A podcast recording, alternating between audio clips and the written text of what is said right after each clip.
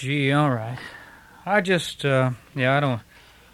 Right, uh, yeah, okay. Station manager Ken just told me that, um, Jim, you also left the water in the bathtub running, and it spilled all over the bathroom floor. Thanks a lot. I'm, I'm. re- I, did you take care of it? Did you turn it off? No. I'll turn it off in just a second.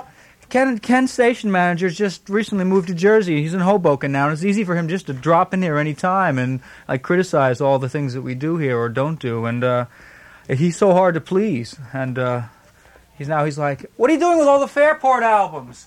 I, I want to play some of those sometime. What, what, what are you gonna do with them? Go find out. Ken, Ken." I'm done.